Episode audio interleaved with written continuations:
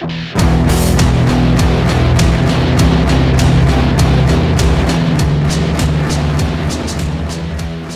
back to a brand new episode of Full Metal RPG, episode number 80.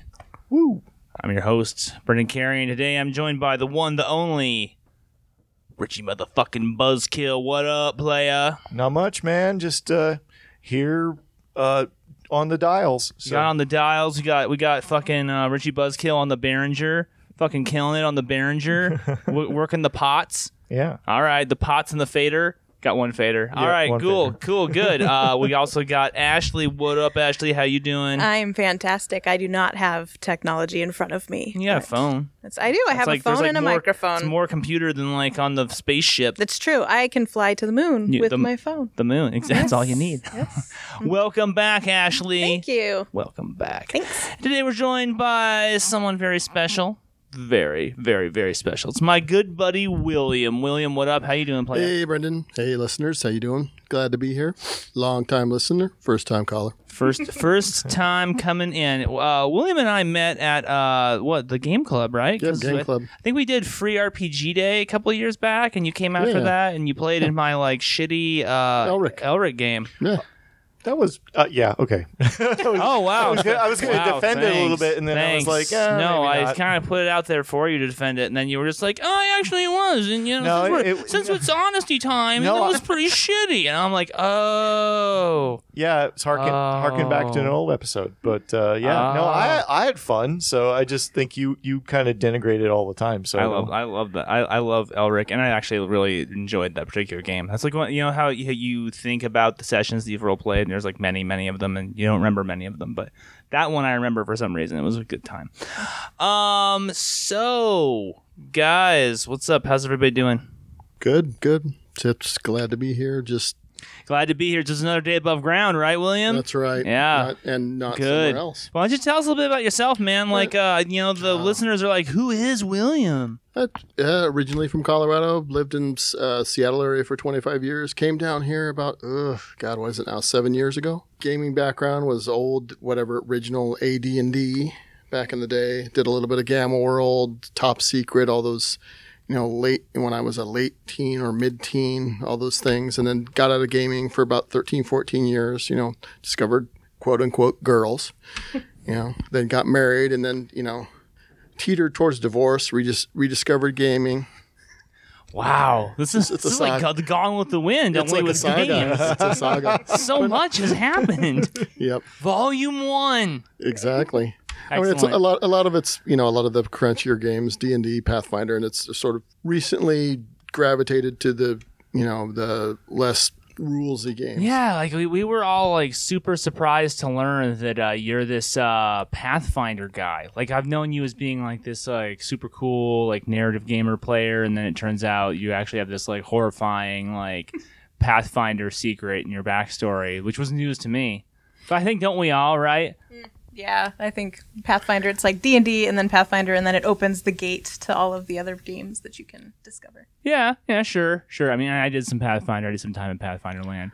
I mean that's kind of a thing is the availability of people to play. Those are the pot. You know, it's easy to get a group, especially if you're moving around. You can't get a tr- you know. Now, I'm sure there's some Pathfinder knob somewhere that would disagree.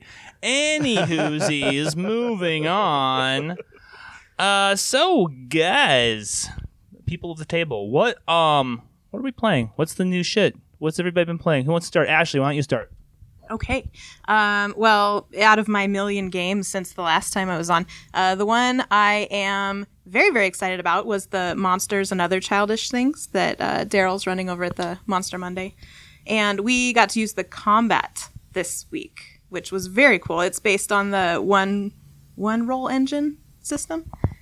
I think is yeah. Tell us about engine. So you have your monster, and each of the areas on the monster have numbers assigned to them. So what you do when you roll your dice to try and hit this monster, uh, or whoever it is that you're attacking, you try and make pairs. So you roll, let's say, seven dice to try and attack.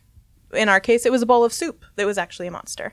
So to attack this bowl of soup, I was like, okay, my monster is going to use these seven dice because that's how many I put into his claws um, to attack this soup. So when you roll, however many pairs you get, that's who gets to go first. And uh, the like, say you get a pair of fives, whatever the five is on that monster, that's what you attack.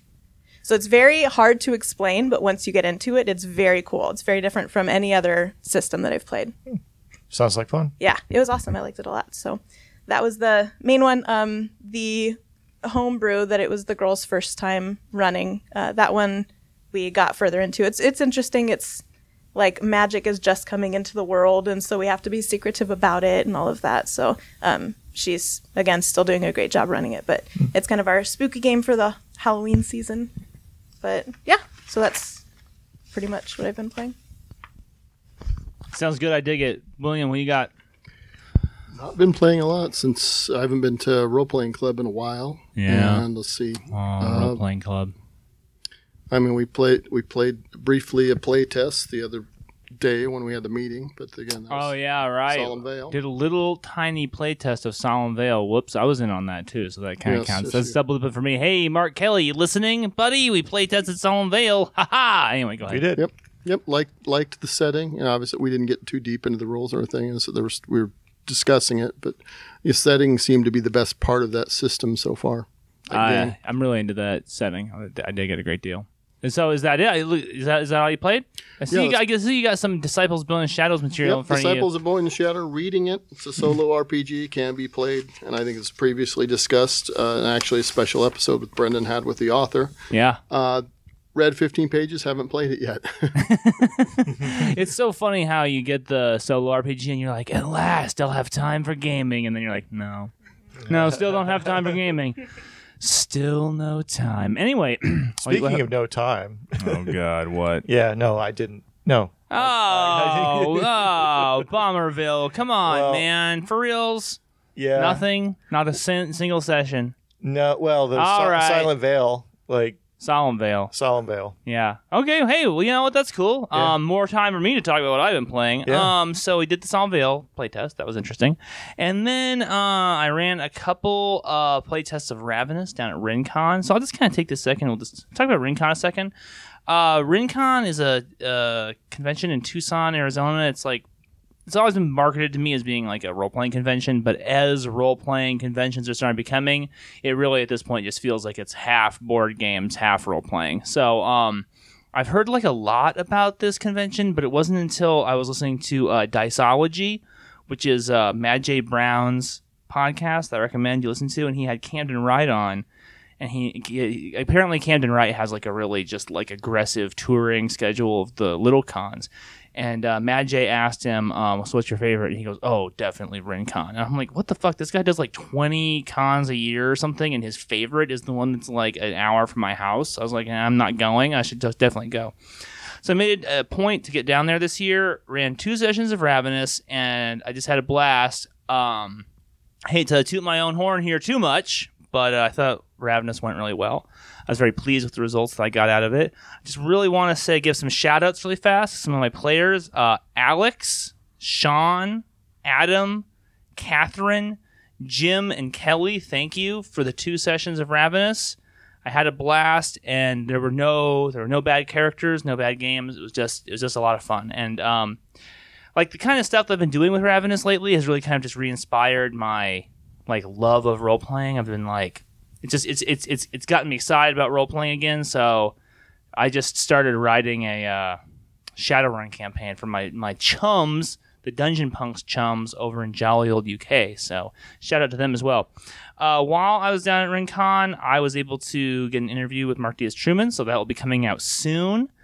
And then our good friend uh, Michael, who is going to be joining us on the show here in a couple weeks, he was able to interview Brendan LaSalle from Goodman Games. And uh, Brendan LaSalle, oh my God, that guy's a character. That that guy that guy is one of the greatest GMs I've ever played with. He he just has so much energy. Like he's one of these guys that stands up the whole game. He he has like his little podium table that he's right next to, and he's just like super excited about whatever thing you're gonna do. Like it's great. he's he's brilliant. I only got to interact with him for a little while, but he's just it's uh it's you can just tell what a gift to the role playing community he is. Um, I hope you'll check out that interview when we're able to post it. Uh, and then uh, my girlfriend and I went to dinner with my homie Alex at El Charro's. If you're down in fucking Tucson, you gotta check out El Charo. That's some good shit. And uh, I was really kind of lucky to hang out with uh, Daryl from Monster Mondays and Adam Maxwell from the Wrecking Crew. It was great hanging out with those guys and getting to know them a little bit better. Um, Adam, what did I say? you said Maxwell. Well, yeah. I mean, I guess I just said his last name. Yeah. Sorry, Adam Maxwell right. from the Wrecking Crew. Um, yeah. Anyway, so uh, and then and then Jason Corley. I gotta say, Jason Corley was down there and he was telling me about this game called uh, Dangerous Times. Are you guys familiar with this? It. Apparently, it was on uh, Kickstarter or something, and you can get you can get the PDF for it. It's like it was one of those little Kickstarter zines.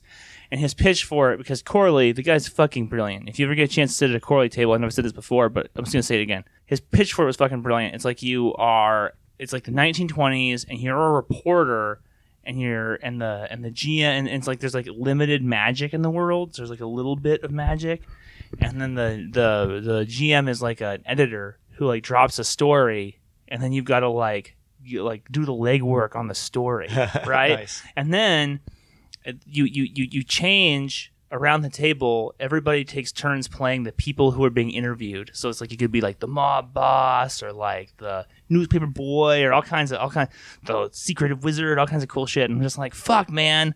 Uh, I'm very excited for Dangerous Times. So hopefully that will That sounds like an absolute fantastic game for someone who likes to do accents. Oh yeah, yeah, yeah, yeah, yeah. We forgot about William's number one claim to fame, the uh the uh Accent connoisseur. the, the, you know, the con- as long as you're a connoisseur of only one thing, which is the vaguely New York accent that, that every accent turns into when William does it. Thanks for that, by the way. Thanks for uh, thanks for bringing that to many of my games, all of my games. All right, so um, enough out of me. I guess we're on to what have we purchased. Did you manage to pick anything up, Ashley? What'd you get? I did. I picked up um, Girl Underground from uh, Exalted Funeral. I saw that they had that, and so I Nice. picked that up, and I am super excited about that. My first fandom as a tiny child was Wizard of Oz and The Labyrinth. I grew up with that shit, so I'm really excited to get into this book and see what I can put together for my friends to run for them. So yeah. I've, Yeah, I've uh, read like very briefly a little bit of it, and I'm pretty excited, but I haven't gotten into it Is too it deep. the motif on that sort of a blend of Alice in Wonderland and Oz, or Yeah, what, yeah. what's the? I had read it, but I don't remember the exact. Uh, you know, yeah, know, pitch. it's like uh, Wizard of Oz, Labyrinth, um, Alice in Wonderland. Uh, there's S- Spirited Away, I think. It's an anime. I've never, I don't watch anime, so it's an anime type. my new favorite millennial person.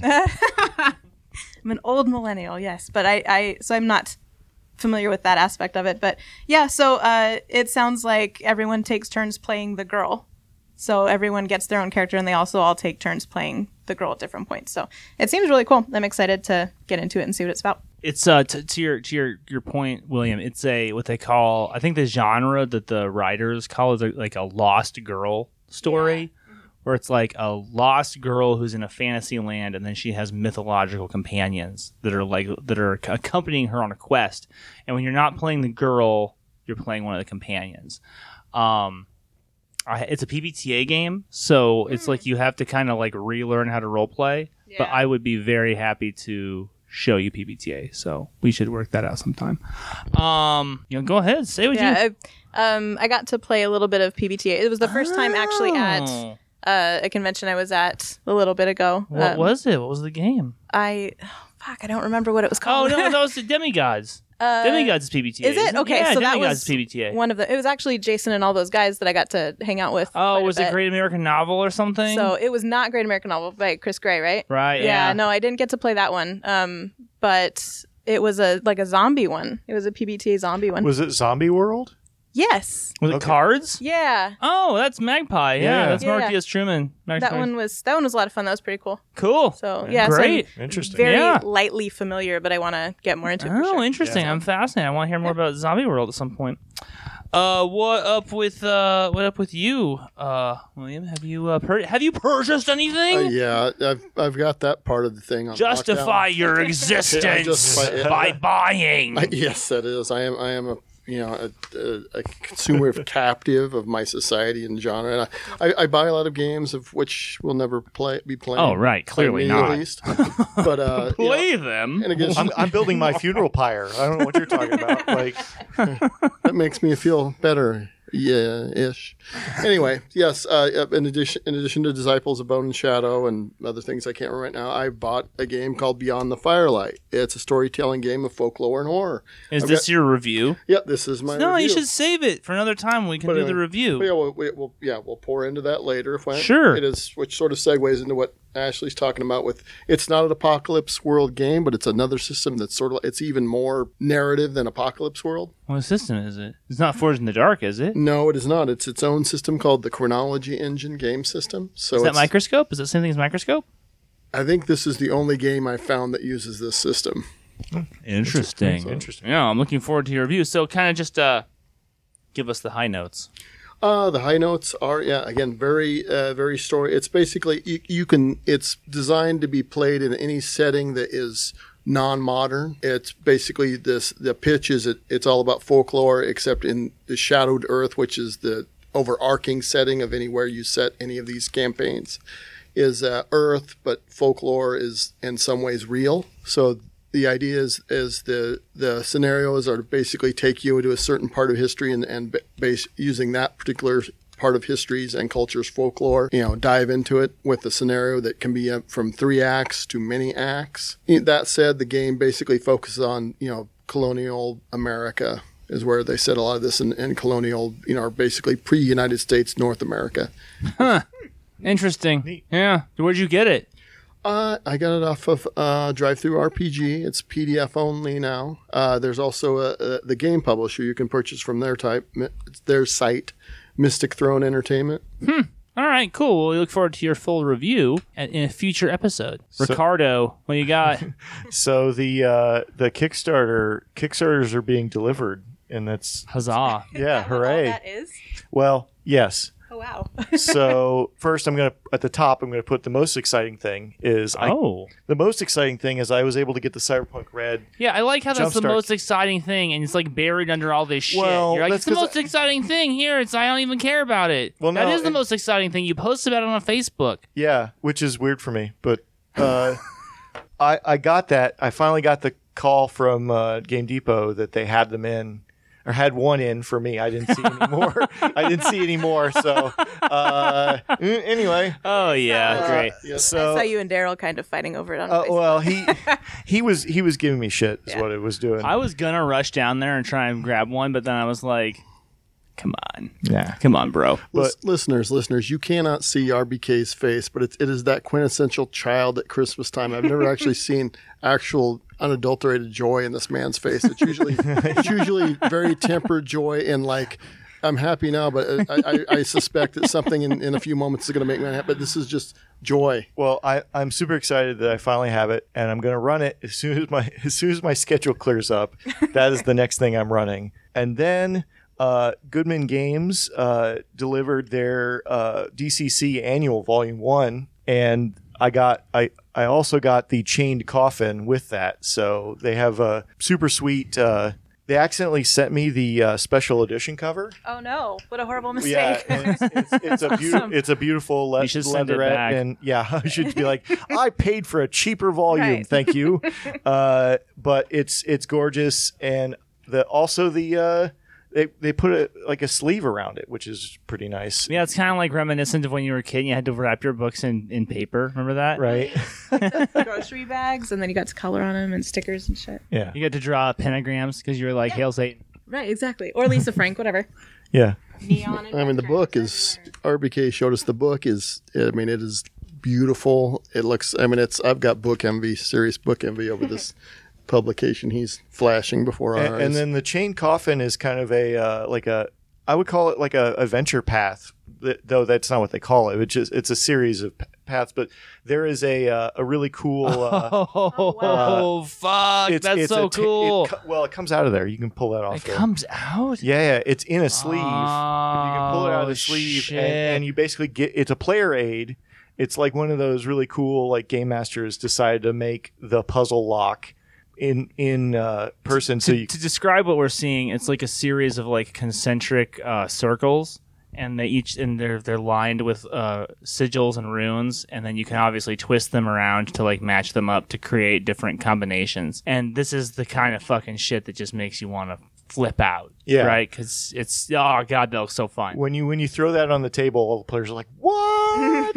Yeah, and from oh, what I understand, man. that actually controls a dungeon. From what I understand, What? Yeah.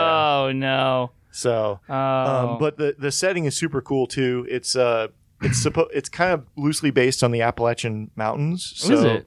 yeah, it's it's uh I was reading the uh, background fluff and it was really cool. So I thought it was kind of their Ravenloft offering. I've, I've, I've, I mean, the in the boxed set version, I've toyed with buying that like a number of times, just never have. But I mean, I don't know, man. The more I hang out with like DCC guys, and the more I just interact with DCC, the more I realize I need to get on that level. It's kind of, it's kind of sad and pathetic that like I just haven't done as much with it as I really should have. Should have. Well, and and I, they do beautiful work. Um, It's true. So and then this gigantic box over here, Savage Worlds new edition, the uh, Is this second edition? the advent no third edition, Advent- Adventures edition. uh, that that finally shipped to me a little later than I think a lot of people. But I got the uh, I got the deluxe the the essentials box set, which is a hilarious thing to call it an essentials box set. This is the essentials. Uh, I got the Here are the essentials. It's got like 900 additional things you definitely do not need to play the game. so you've got you know you can have your powers described on cards, right? So Essential. essential. Yeah. You have a, a, a make an a make an adventure deck, Clearly essential. clearly essential. Uh, status uh, cards, Oh, so well, of course. very essential, right? My God. And and then uh, they have a really Someone at Paizo was very upset that they didn't do this. What do you mean they didn't do this? They they invented this format. well, they invented it, but they didn't put it into a box and call it essential. oh, yeah. brilliant. Tou- Touche. Right. Touche, Monfrere. and then and then they have because uh, Savage Worlds the initiative works on giant cards or Oh, ca- wow. on cards, so they gave you a giant deck of thematic. Uh, Question Are you going to actually use them? Or are they too beautiful to use? Be real. no, I'll probably use those because good, I, I have man. well, Play I- toys. yeah, because I don't have I have like three or four other Savage Worlds theme deck, including the.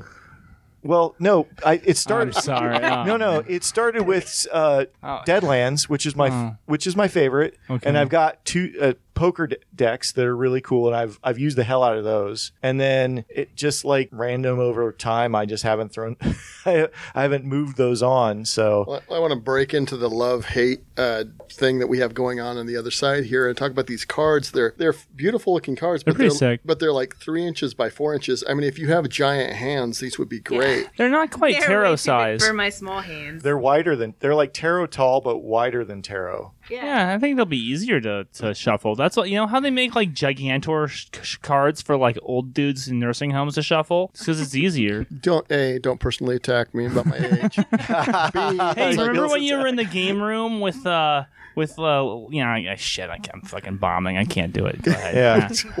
Yeah, forget all it. right, all right. So- I had well, I that, don't that know. went that went somewhere. Uh, No. anyway, but yeah, the, the art on the, the, the cards is beautiful. But again, I, I guess I I don't think I have small hands, but apparently people that have small hands these days don't think they have small hands.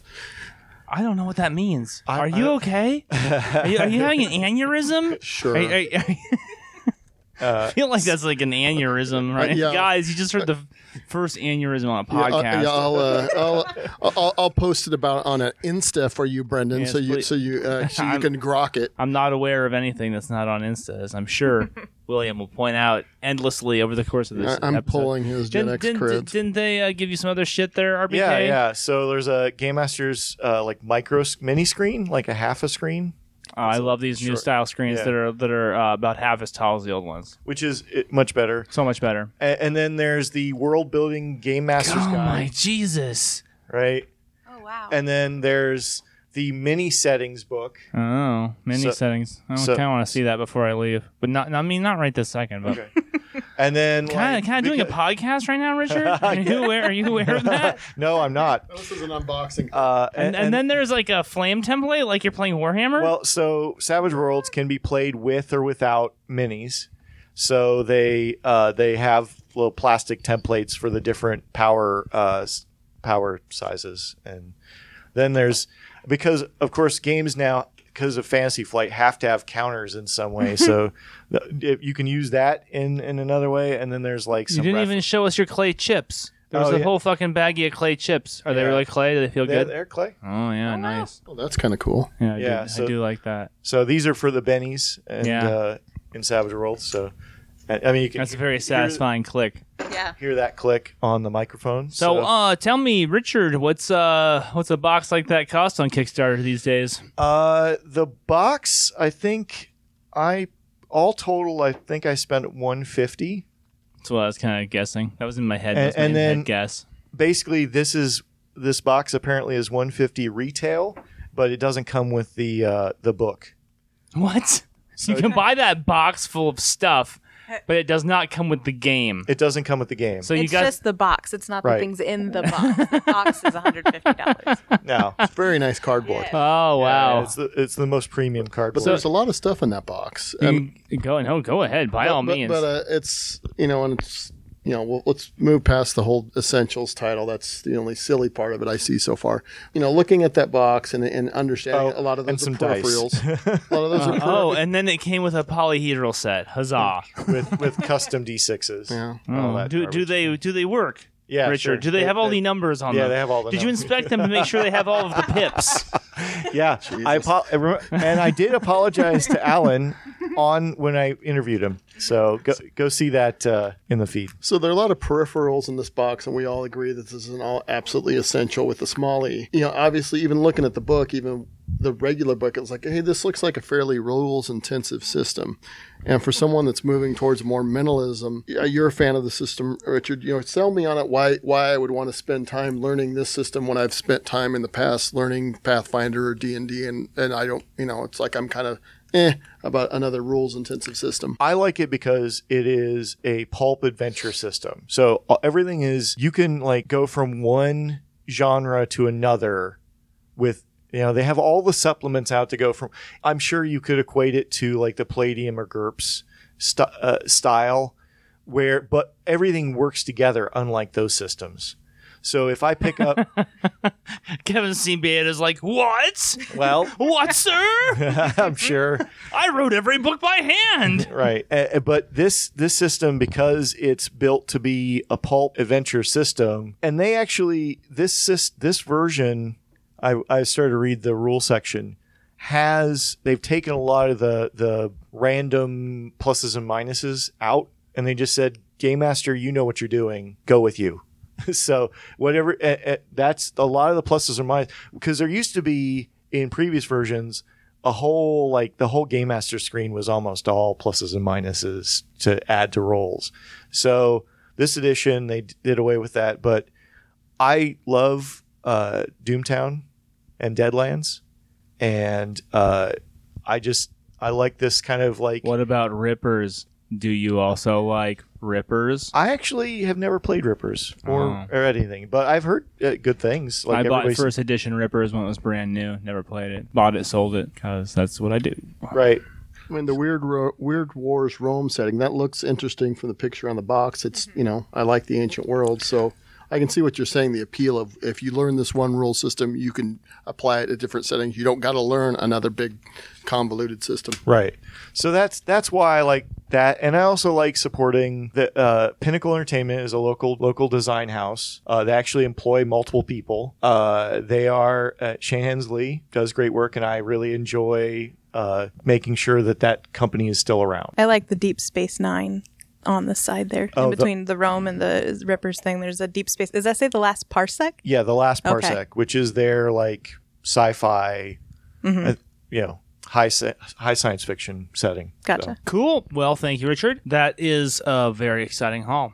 Um, it was a bit of a come up for me as well. Uh, this this time around, uh, I got some stuff, which is you know lately I haven't really been getting a lot of stuff, but this time I got some stuff. So uh, I was hanging out with my good buddy William, and he had a copy of Mutant Crawl Classics role playing game hardcover, and uh, he had been like, "Hey, I got an extra one of these. Did you want it?" And then he gave me a fucking screaming deal on it, screaming deal. So uh, I couldn't say no because um, fucking Mutant Crawl Classics has just gone over like a house on fire at the uh, role playing club, and like everybody who's played this game seems to like just rant and rave about it. So um, took it home. I've only flipped through it, but what I saw that I really liked because it's very different than other post apocalypse role playing games. It has a completely different take and has a completely different feel, and it really kind of just made me want to run it. I was like, oh man, this is actually kind of a shit, uh, which I didn't expect because it, I'm I'm big into like art and visuals, and sometimes without trying to sound crummy, the uh, MCC DCC like art aesthetic does not really speak to me directly. But um, once I got into the core of the game, I was like, once I got their vibe, I was like, fuck yeah, this is rad.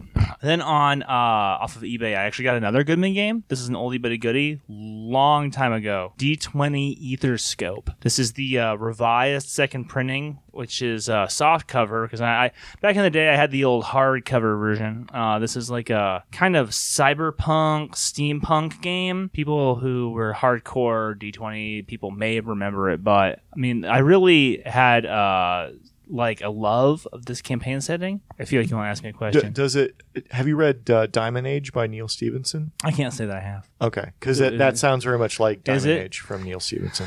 I, maybe I should check it out. I mean, my, my, my, my plate's pretty full, but I, I mean, I've been hearing about that book for a long time. Um, this is kind of interesting. It has a this concept. There's kind of like a uh, there's kind of like a, a net. There's like a there's like it's like a Victoriana kind of like interweb that is in the ether, and you like you you jack into the ether, and then inside the ether there's all this shit going on. Yeah, so I got a lot of love for this game, and I'm kind of like pouring through it, sort of toying with like how you might change it into something else, like how you might get rid of this kind of clunky D20 system and maybe run it in a different way. That game was uh, uh, that setting slash game was written early '90s. Oh no, this is during the the, the height of the D20 era, man. This is the open gaming license okay. shit. Right. This is So- like uh yeah, this is this is this is your typical OGL. This is probably like 2004, I think. But the, Let me- let me- the ether see. the ether acts like the internet that basically you can. So I mean, I guess my question is is is this basically cyberpunk 1889?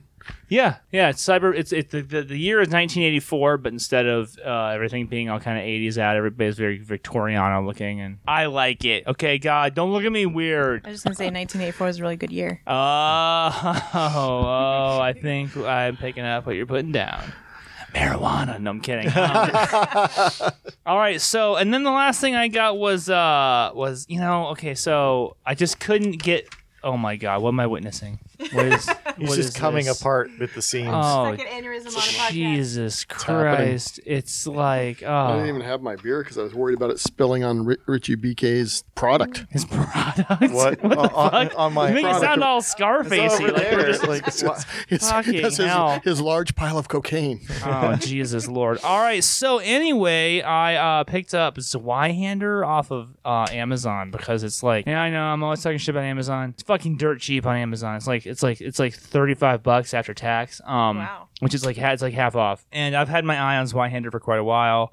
I'm a big fan of uh, Warhammer Fantasy Roleplay First Edition and Second Edition, not so much Third Edition, and I haven't gotten into the Fourth Edition. And when I when I kind of watched this Kickstarter, I kind of watched the game develop, and I've always been kind of put off by the page count. I've always been put off by the price point. But when you see it for half off, you're just like, "Fuck!" Here's a game that I'm already like. I mean, seriously, when I was at Gen Con this last year, I walked past it like eight times, and I was always like, like uh, maybe I'll just get one. And when when you see a, a book of this magnitude for thirty five fucking bucks, I mean, Jesus Christ! In today's day and age, it's practically free. This is this is what they call a loss leader. You know what I'm saying? They are not making a lot of money on this thing. So I got that. I flipped through it. It's it's really fucking great. If you're a if you're a Wolfert fan, then fuck, man. This is this. I mean, I feel like it oper- it, it, it inhabits a particular niche because I, I when it was written, I don't think that they were thinking that there was gonna be a fourth edition. That was right before. Yeah, sort of. It's like the spiritual successor to Wolf. Yeah, yeah, and uh, actually, um, the guy who wrote it, uh, Daniel Fox, he's on the latest episode of um, uh, Vintage RPG, and uh, Vintage RPG, if you're not listening to, it, is a really great RPG podcast, and they interview him. Uh, John Hambone interv- interviews him, and um, what he has to say about his development. It took him eight years to develop this game, and he, he just like developed it out of love. So, I mean, uh, there's just like there's a lot of love between these covers. So, um, I'm really looking forward to ripping into Zweihander at some point. So, uh, that's what I bought. That's what I bought. A lot big, big come ups, a lot of fat rule books, a lot of fatty rule books. What is this noise you guys keep making? You you- woof Wolferp, woof woof woof Wolferp, woof woof. Warhammer Fantasy Roleplay, Is that what that is? Yeah. Okay. Wolferp. Okay. I was just like, it sounds like a, a dog that's like barking but doesn't want to bark and is kind of whisper barking. And I'm like, what is this noise you guys are making? And both of you did it. So it is actually an amazing role playing game. Okay. Called Warhammer Fantasy Roleplay. That if you ever have the opportunity, I would highly recommend you Yeah. playing. I love that game. You have your you play D and D, you know those very high fantasy games where you you're really out there with fairies and dragons. This is the opposite. You're down in the muck as a peasant. You, you know, I think rat catcher is a starting career in that game. Yeah. Yeah. Oh, like, oh, I'm a rat catcher, and like, oh, I'm a grave robber. I'm a lamp lighter. Like, I'm a I'm a toll keeper. I And mean, it's, that's it's a all pig about farmer. survival and yeah, it's very, it very it's basically feudal, feudalistic Middle Ages, the role playing game, and it's you think oh that stuff, it, but it's fun. I mean, just oh yeah, it's the weird elements. And anyway, It's yeah. hard, but it's fun. It, hmm. it's hard. Anyway, anyway, anyway, whatever, whatever, man. I'm just fucking getting Yeah. all worked up over here. Save this gushing fest for another time. All right, so on to our new segment, but da, da, da, da, da. it's called Patron Questions. This was a team member innovation from the one the only RBK, and today we have a patron question from the homie Frustrated in Phoenix. Frustrated in Phoenix writes, "Dear Abby." that's that's a it's joke. Ashley, not Abby. Uh, That's a that's a that's a joke for the olds. I, oh, okay. I I unfortunately volunteered to run a 5e campaign. After session 0, I am really annoyed with rules lawyering and min-maxing. What is the best way to handle that considering I'm running this thing at work and can't just rage quit? There are a couple of people who have never played, which is ideal, but they are getting trampled by the people who have their characters statted out before the game even starts. Sincerely, frustrated in Phoenix. Okay. I think session zero is something we always preach about on this is everybody makes their character at the table at the same time. I think that's that would be an excellent starting point, but you're already past that problem. The second thing is you, I think you have to kind of He Richie's all like, "You already fucked it up, frustrated Phoenix. Yeah, yeah. You fucked it up, Fucked it Fip. up. You're done. You're done. Get the fuck out." You'll have to quit your job now and leave. No, it's not that bad, but you have to be honest with them. Be like, "Hey, look, this is this is not going re- uh, either s- t- take the people aside that are like super uh getting in your face about stuff and a- talk to them one on one and be like, "Hey, look, we got some new people here. We can't I- we we only have an hour break or a half hour break or whatever you're playing at work. if you're playing at work, it's probably only half hour at max. So you kind of have to get in and get out of something really quickly. So I think you have to kind of talk to people on the side. Problem, bro. Yeah. I actually know Fip, and here's his problem. Twist. He works at a game store. He's running it at the game store. What do you do, hotshot?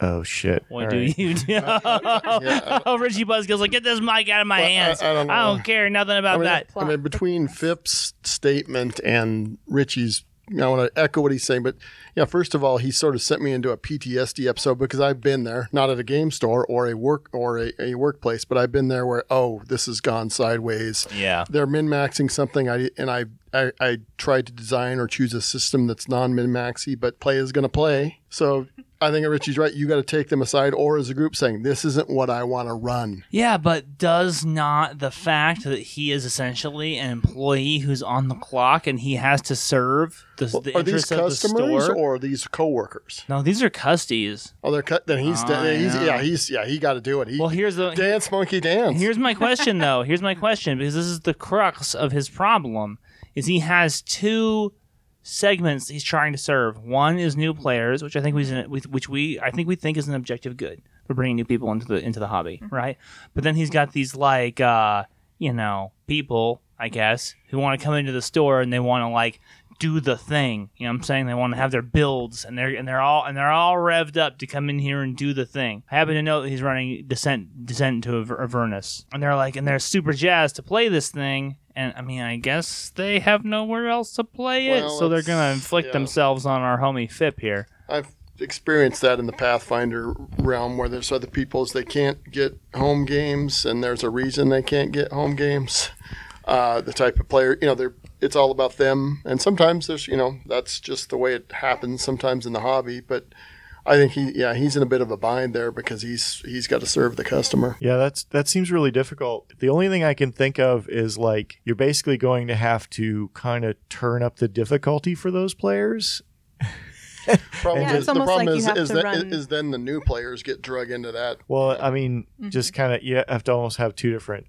Yeah, it's almost like you're running two separate campaigns in the same campaign. You know, like you have to run one difficulty for these guys, but you know, like having a kids pool and a adult pool. The Ashley, that's a fantastic idea. Is maybe that's what he needs to do is say, I need a beginner game and I need a veteran game. I'm going to run two different games at two different times, and this game's for you guys. This game's for you. You know, and just separate out, separate the streams. Yeah, I think that there is something to be said for people like to have vets in the game. You know, like so that you can kind of help along the Yeah, well, there's certain newcomers. vets, but there's when certain vets got Mm-hmm. that are that take to that, like the mentoring, teaching type, and there's other people that they're that's just not in them. They're a Mm-hmm. they're not interested in A or B. Sometimes they're not capable, or C both. there's sometimes when you get to a certain level, it's hard to bring it back to remember what it was like to just start out. You know, so um, it sounds like these people might not be the ones to put into a game with beginners, but it also sounds like he might not have a choice. It sounds like it was kind of thrust upon him. Um, I mean, I still think a conversation with those people on a si- Yes. on the side. I know that's probably not going to work, but I think at least attempt to do so.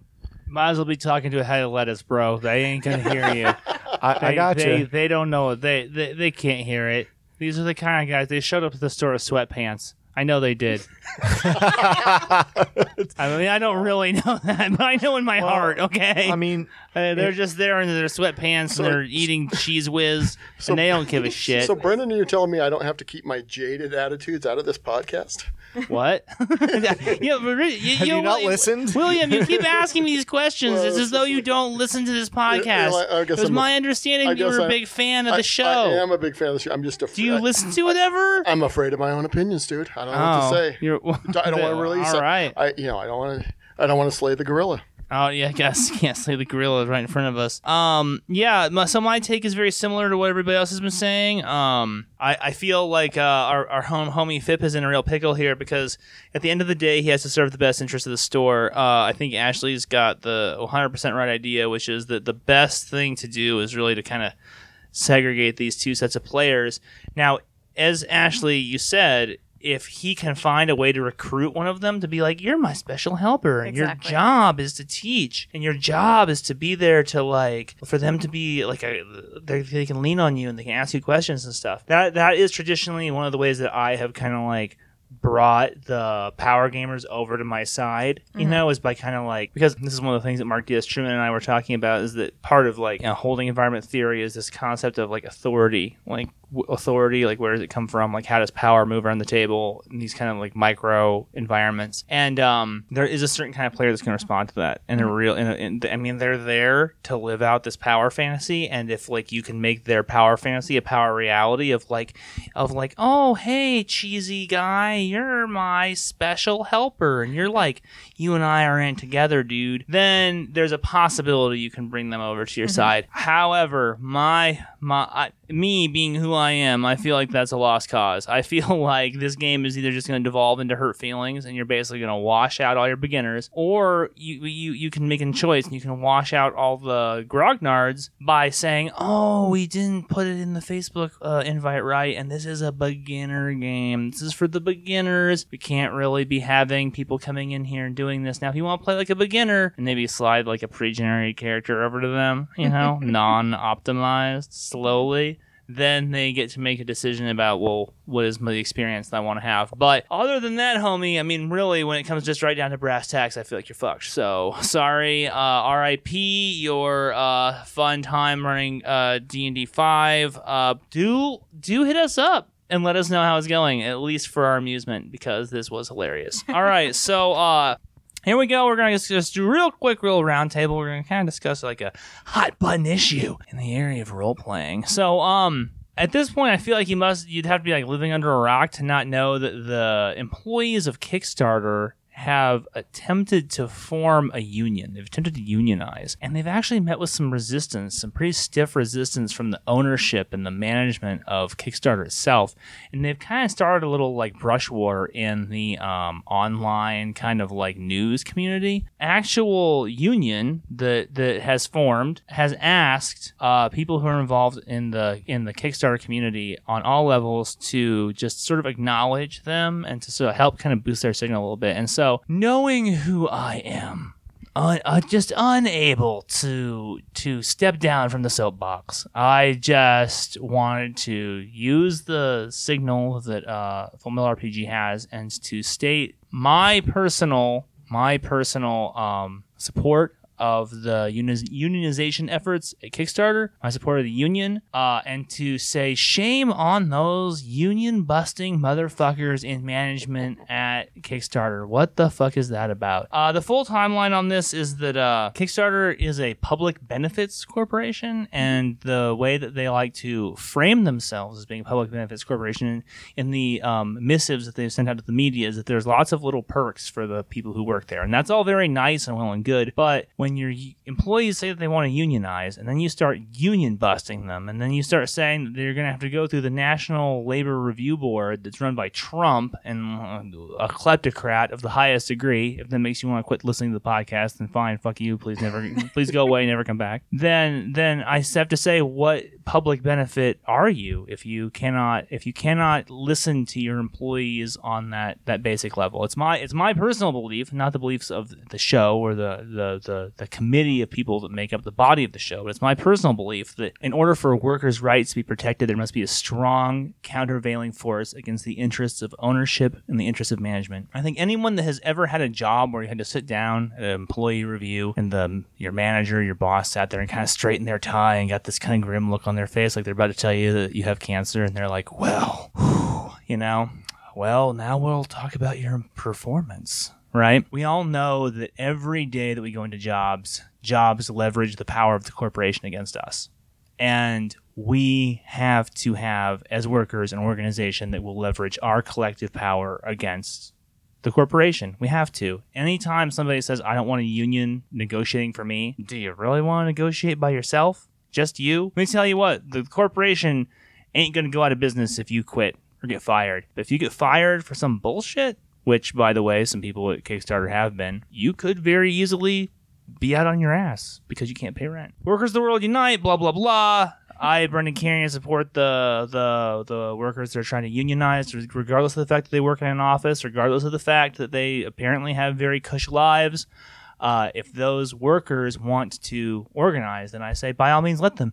And the fact that Kickstarter uh, I find it dubious. I find it dubious for them to say our workers have such great lives, yet we won't let them organize. If their lives are so great, if they have no reason to complain, then what is it that you have to fear? Um, that is my question to them, and that question remains unanswered because certainly I don't think anybody just sits at home and thinks, "Oh, you know what? I need a new hobby. I'm gonna start a union and get fired." But really, does anybody have anything that they want to say in contra to that? Because I know that I mean, I, we live in fucking Arizona. It's a right to work state. The unions don't have a lot of friends around here. So I understand if there's people who want to express a countervailing viewpoint. No? Yes? Well, Mr. Buzzkill? I, I wouldn't say countervailing, but I've kind of seen what the unions, well, and the corporations. I'm going to give everybody has a piece of this, but the the Rust Belt, that's where I come from. I, I lived in Indiana for the majority of the first half of my life, and I definitely believe that there were forces outside of e- either of those that were moving a lot of the work out of there, anyways. But I think unions have done a, re- a lot of great things, workers' rights, and I think I believe in the Constitution, so I believe in the right to assemble and the right to free speech. So go for it. But I think it's kind of shitty that anybody would want to like prevent people from forming their uh, club and and you know trying to deal with uh, people collectively. I've been called the worst negotiator of all time by my by a former boss, so uh, that was pi- pretty funny. Um, but I also kind of think that unions can have bad attitudes. I think unions can instill terrible attitudes at work and can uh, uh, lead to terrible places to work and highly just in the work environment. If I if I'm in a union shop and I touch a tool and I'm not someone that's allowed to touch that tool, I get in trouble. And I find that to be highly counterproductive for a workplace. I understand not replacing people's jobs. I get that. But I also think if I'm an engineer or somebody that's supposed to be doing a job, that I should have the right to do what I need to do too. So that's would be my slight counterpoint. What I think is interesting about this one is the fact that um, unions, historically speaking, when you're thinking of a union, it's like for the 40 hour work week, or hey, please don't lock doors when we're in there so we don't die in fires and things like that, you know? So um, everything I've read about this isn't that the working conditions are awful. Um, it's what they want Kickstarter to be able to do and where they want them to go. Um, they just want a seat at the table to make sure that their opinions are heard and uh, to further what Kickstarter says they do is instead of just being held accountable to society or whatever it was that they said, what you were saying, Brendan. Um, but they, they need to be able to hold themselves accountable to their employees as well, is what I have read. So um, I'm for it. I'm, I think it's a good thing. But anytime you get a group of people together in any sort of power structure, there's going to be shit. Exactly. It's so many things to say, and to riff off what Ashley said, it's it's you know it's about power. And I've been in the corporate world for 30 plus years working, and they don't like to share power. Uh, I mean, I, I agree with uh, Richie as far as uh, unions have basically take on their own life and own management structure within the union, and it starts to get away from its original intended purpose. And if you're in a good company that's managed well, you don't need a union. But again, my working experience, there's not that many. There are those companies out there, but there's not that many. And the power dynamic is such that you, when you're listened to, it's more of it's more of a glad handing, or you know, it's it's not really listening. It's the a pat on the head, uh, and that we care about you. Wink, wink, nudge, nudge. So. I think in this case, it's like I support their efforts to unionize. Uh, you know, it's interesting to hear some of the things that have, that have gone that have been said by both sides. You know, I think again, I think at some point, especially you know, in in a few decades ago, as as Richie pointed out, in the Midwest, there's you know, the unions took on a power of their own and, and started to hurt some competitiveness. And, and one of the factors that led to a lot, a lot of offshoring of jobs, and there were other, obviously, profit motives that led to that as well. But I feel like the pendulum swung way too much to the other side to now that basically the labor movement's been under attack for 30 years since the Reagan administration, and uh, it's been going, you know, union memberships. So there's been it's just a lot of anti-union uh, laws in states under the guise of right to work uh, have been put forth, and it just it just feels like again the pendulum's just swung too far.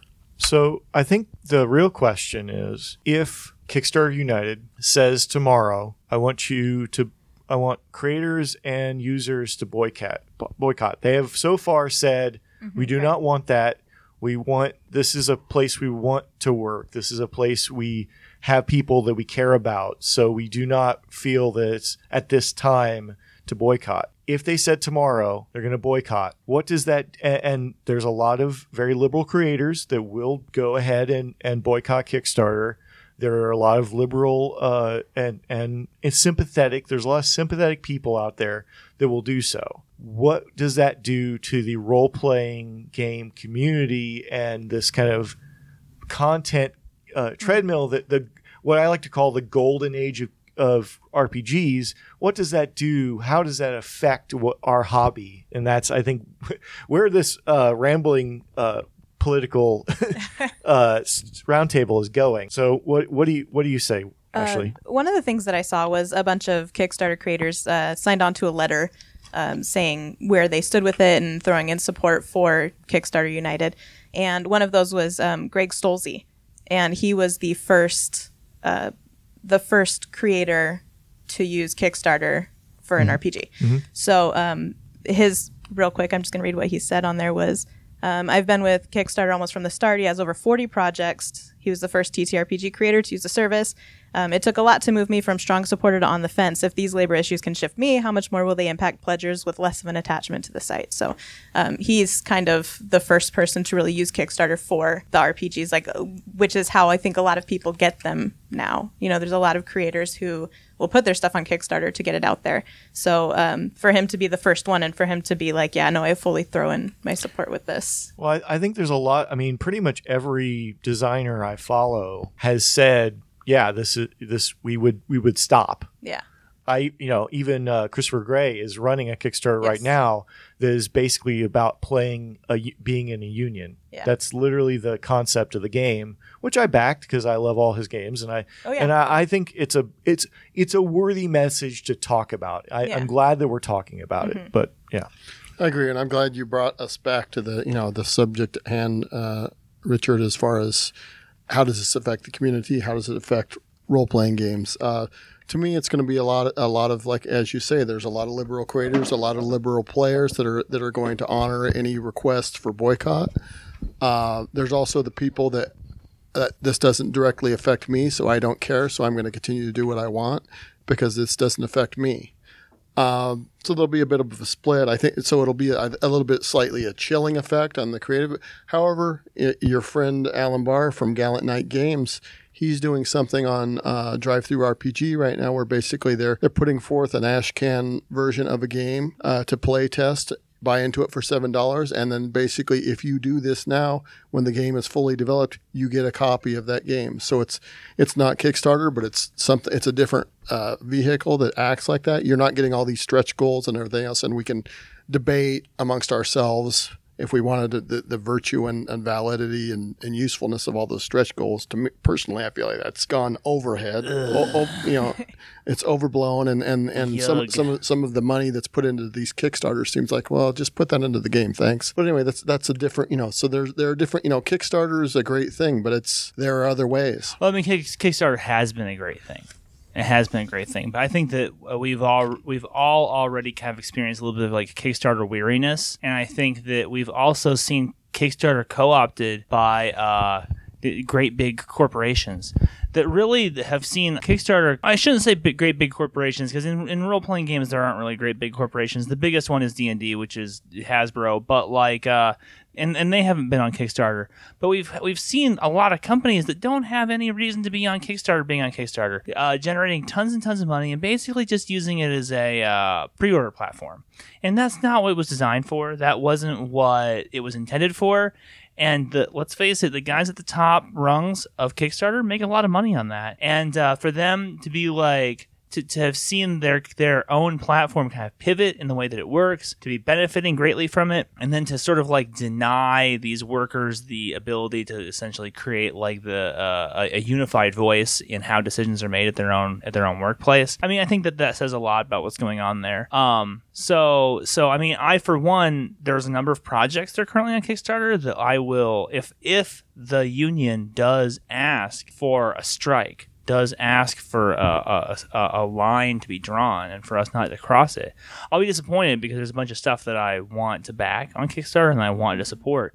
But I will pull all my pledges if the if the union asks. I'll pull them all immediately. And I, I think that's a fair uh, fair cop. I mean, like I I will be at that point. I will be uh, struggling as to whether which ones or all of them I would be. And I only have a few right at the moment, so Yeah, I only have a couple. I, I'm not particularly, and, and I don't need any more games. Like, let's be honest. Like, as much as I want, as much as I want more games, I don't need them. well, I mean, so- now we're getting into like What well, what the- crazy talk are you being It- RBK? it- it's kind of like what's the now we're getting into issues of like need versus want in the Yeah. game community, etc. Um, I think it's also important to kind of note, and again, if this has been covered, I apologize, but um, Kickstarter is a tech company, and currently, in some of the reading that I've done, unionization has not moved into the tech world.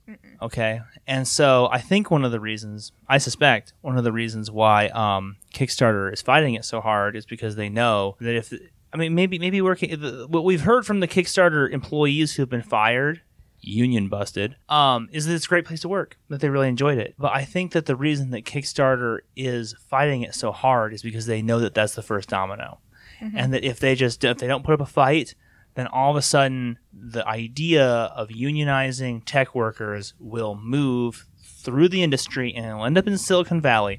And we've been hearing about fucking video game developers who sleep under their desks for fucking 10 years already. That is a. I mean, I'm surprised pro- more programmers aren't trying to do that. I'm not. Well, I'm, I'm, I'm, not in but- this in today's day and age. I mean, Right, well, tech but- people, engineers, programmers, that that we're we're a little bit. I'm an engineer by profession. We're a little bit more cats. We're sort of solo. We're not we're not pack animals usually. So that's part of it. It's part of the culture, part of the personality, generally speaking. but there are union engineers a- and union designers out there in the world, but it didn't really it didn't really become a trend, and that's you know. I, I, but I could see that in the tech world though. I, I think that there is this Silicon Valley uh, mythology that we're still living in, where it's like, oh man, these guys are utopians. They're creating these amazing workplaces that have ball pits and volleyball courts and yoga hour, and we're supposed to think that that's like a fair trade for like an eighty-hour work week and emails on Saturday and calls on Friday night at nine p.m. and and this is those are the issues that the labor movement was designed to confront, Right. which is what are the boundaries between your life and uh, the profitability of a corporation, and are you just a cog that's designed to be Well, used that up? and safety. I mean, well, that's I mean that's part of it. I mean that, that's part of the boundary. Is, does, does, is my body valuable? Can like do I have to sell my body to the corporation? Exactly. Like in the past, it might have been things like not getting your arms cut off, your fingers, things like that. And right now, it's work life balance. Are people going to just drop dead of a heart attack or some other stress stress related something because they're working Yeah. 80 hours plus a week and they're just writing them so hard? I have a friend who does video game testing. Mm-hmm. And when there's a new game coming out, this person is seven days a week, you know, just constant. See, and the tech industry does not want that to spread. They don't want that, and so and so they very wisely, from their point of view, are drawing the battle lines way up in the front, way up in the front, because they know if they give in to, oh yeah, these guys over here who get like a bike stipend, uh, whatever, who cares? They're happy anyway. Then all of a sudden you'll have guys at EA or who are like, you mean I can unionize and I don't have to sleep under my desk and I can actually see my wife on holidays and shit and I don't have to fucking drink Mylanta right out of the bottle and you know and and and and, and let's face it in in today's day and age this is what we need the union this is what we need the the the, the, the workers movement for. And to so so for people to create this kind of like false dichotomy of like oh well tech workers aren't like out in the field sweating in the sun and they're not like putting their hands into giant cogs to get ground up. They don't deserve a union. It's like everyone this is why i say to everyone if you have a boss then you deserve a union. If you have a boss who's going to sit there and leverage power of the company against you then you deserve a union so you can leverage the power of collective work against the company because they they sure as shit will leverage it against you every fucking time they have an opportunity. Every fucking time. Anyway, enough of my communist pin- pinko bullshit. Um, Wave did a flag, why don't you? huh? Did, did we have anything else we needed to cover here, guys? Uh, I think that was good. I mean, I think we're gonna save some content for later. Let's save some content for later, guys. Let's have let's have another one of these shows eventually. Hey, uh, Richie Buzzkill. Patreon. Oh yeah, Let's uh, we should g- do the Patreon, but, but come what? over to Patreon and get your question read uh, by us, and have a serious. We'll have a serious discussion about your question, like uh, frustrated in Phoenix, mm-hmm. Fip. and, and you, we we will use anonymous names. So you know, I don't know we- why you just didn't make it frustrated at Phoenix. And then we could have just had a whole, whole joke about that. Yeah, opportunities lost, Fip. and uh, so come over there and we're gonna we're still we're gonna be retooling the the patreon to make it more uh, attractive soon so whenever we can get around to that we we're glad to have you that without the patrons i don't think we'd be doing this as often as we do it now Right, right. so we appreciate you a lot and then uh, come interact with us on uh, facebook we just i just i just dropped a, uh, a question on there and we got some crazy responses Oh yeah. from all sorts of people. Uh, so s- come see us, our uh, Full Metal RPG on Facebook and the Insta, as as Brendan will say, uh, over there. So Is that what I- Is disappointing. that what I say? Lol. yeah, check out well, the not on the, not on the podcast, but you have Oh. said it. Instagram, Full Metal RPG. We have a lot of fun over there. If if you want to interact with us more directly, uh, you can drop us a line at Full Metal RPG Official at gmail.com. And then uh, if you if you want to hang out in our chat room at uh, tinyurl.com slash full metal discord, and uh, we I hang out there a lot. So uh, if you want to, you know, directly question any, most of us, you can I, get to I us. need to install that on my work computer so I can be on there more often. be the best. Um, yeah. So yeah. that's uh, I think I think that's the Did we show. mention Exalted Funeral? Oh, our homies at Exalted Funeral? Oh. Don't not don't forget about our homies at Exalted Funeral. Those guys are the best. Matt Kelly just uh, just dropped a serious um, endorsement to uh, Full Metal RPG, and he and he uh, he said some he said some nice things about us and about Ravenous, and uh, so of course you know we would always direct you. Like our friend Ashley here, to go to uh, Exalted Funeral and uh, you know purchase your independent role playing games, your occult esoterica, your like metal tapes, etc. From Exalted Funeral, Matt's a great guy. They're doing great work. Uh, the community that he's built is amazing. We love Exalted Funeral. They're very kind to us. Um, thank you, Exalted Funeral, for your patronage. Uh, and then uh, I guess that's about it. Thank what what you got? What you got, Buzz? What you got, Buzzkill? Let Ashley plug her show. Oh, plug your show, Ashley. Jesus Christ, what you waiting for? An engraved invitation? Uh, mm. Apparently, um, yeah. I you can listen to me more on Mammary Alpha if you um, look at us on Facebook or Instagram. Um, we are on Twitter. Lame. I know, Weird. and uh, or any podcast app that you're on. Um, MammryAlpha.com. Blah blah blah. I play Penny. I'm a Vulcan. Go listen to us there. All right. Well, uh, thank you everybody for joining us for another rousing episode of Full Metal RPG. It's my it's my sincere hope that this has given you some food for thought, and that uh, tomorrow when you're just standing around the the water cooler, you'll be like union, union, and then you'll just walk into your boss's office. You'll like put on your Bane mask. You'll pull your baseball bat out of your fucking backpack, and you'll be like, "Fucking deal with me, bro." I would encourage that you to think not- more not- deeply about that Not, before you do not that. that I would suggest you actually No. doing that, but if you did, you, know, you could you could uh you could write me while we're in prison. And, and, all right. Anyway, have a good night. Thanks for listening to Full RPG. Bye.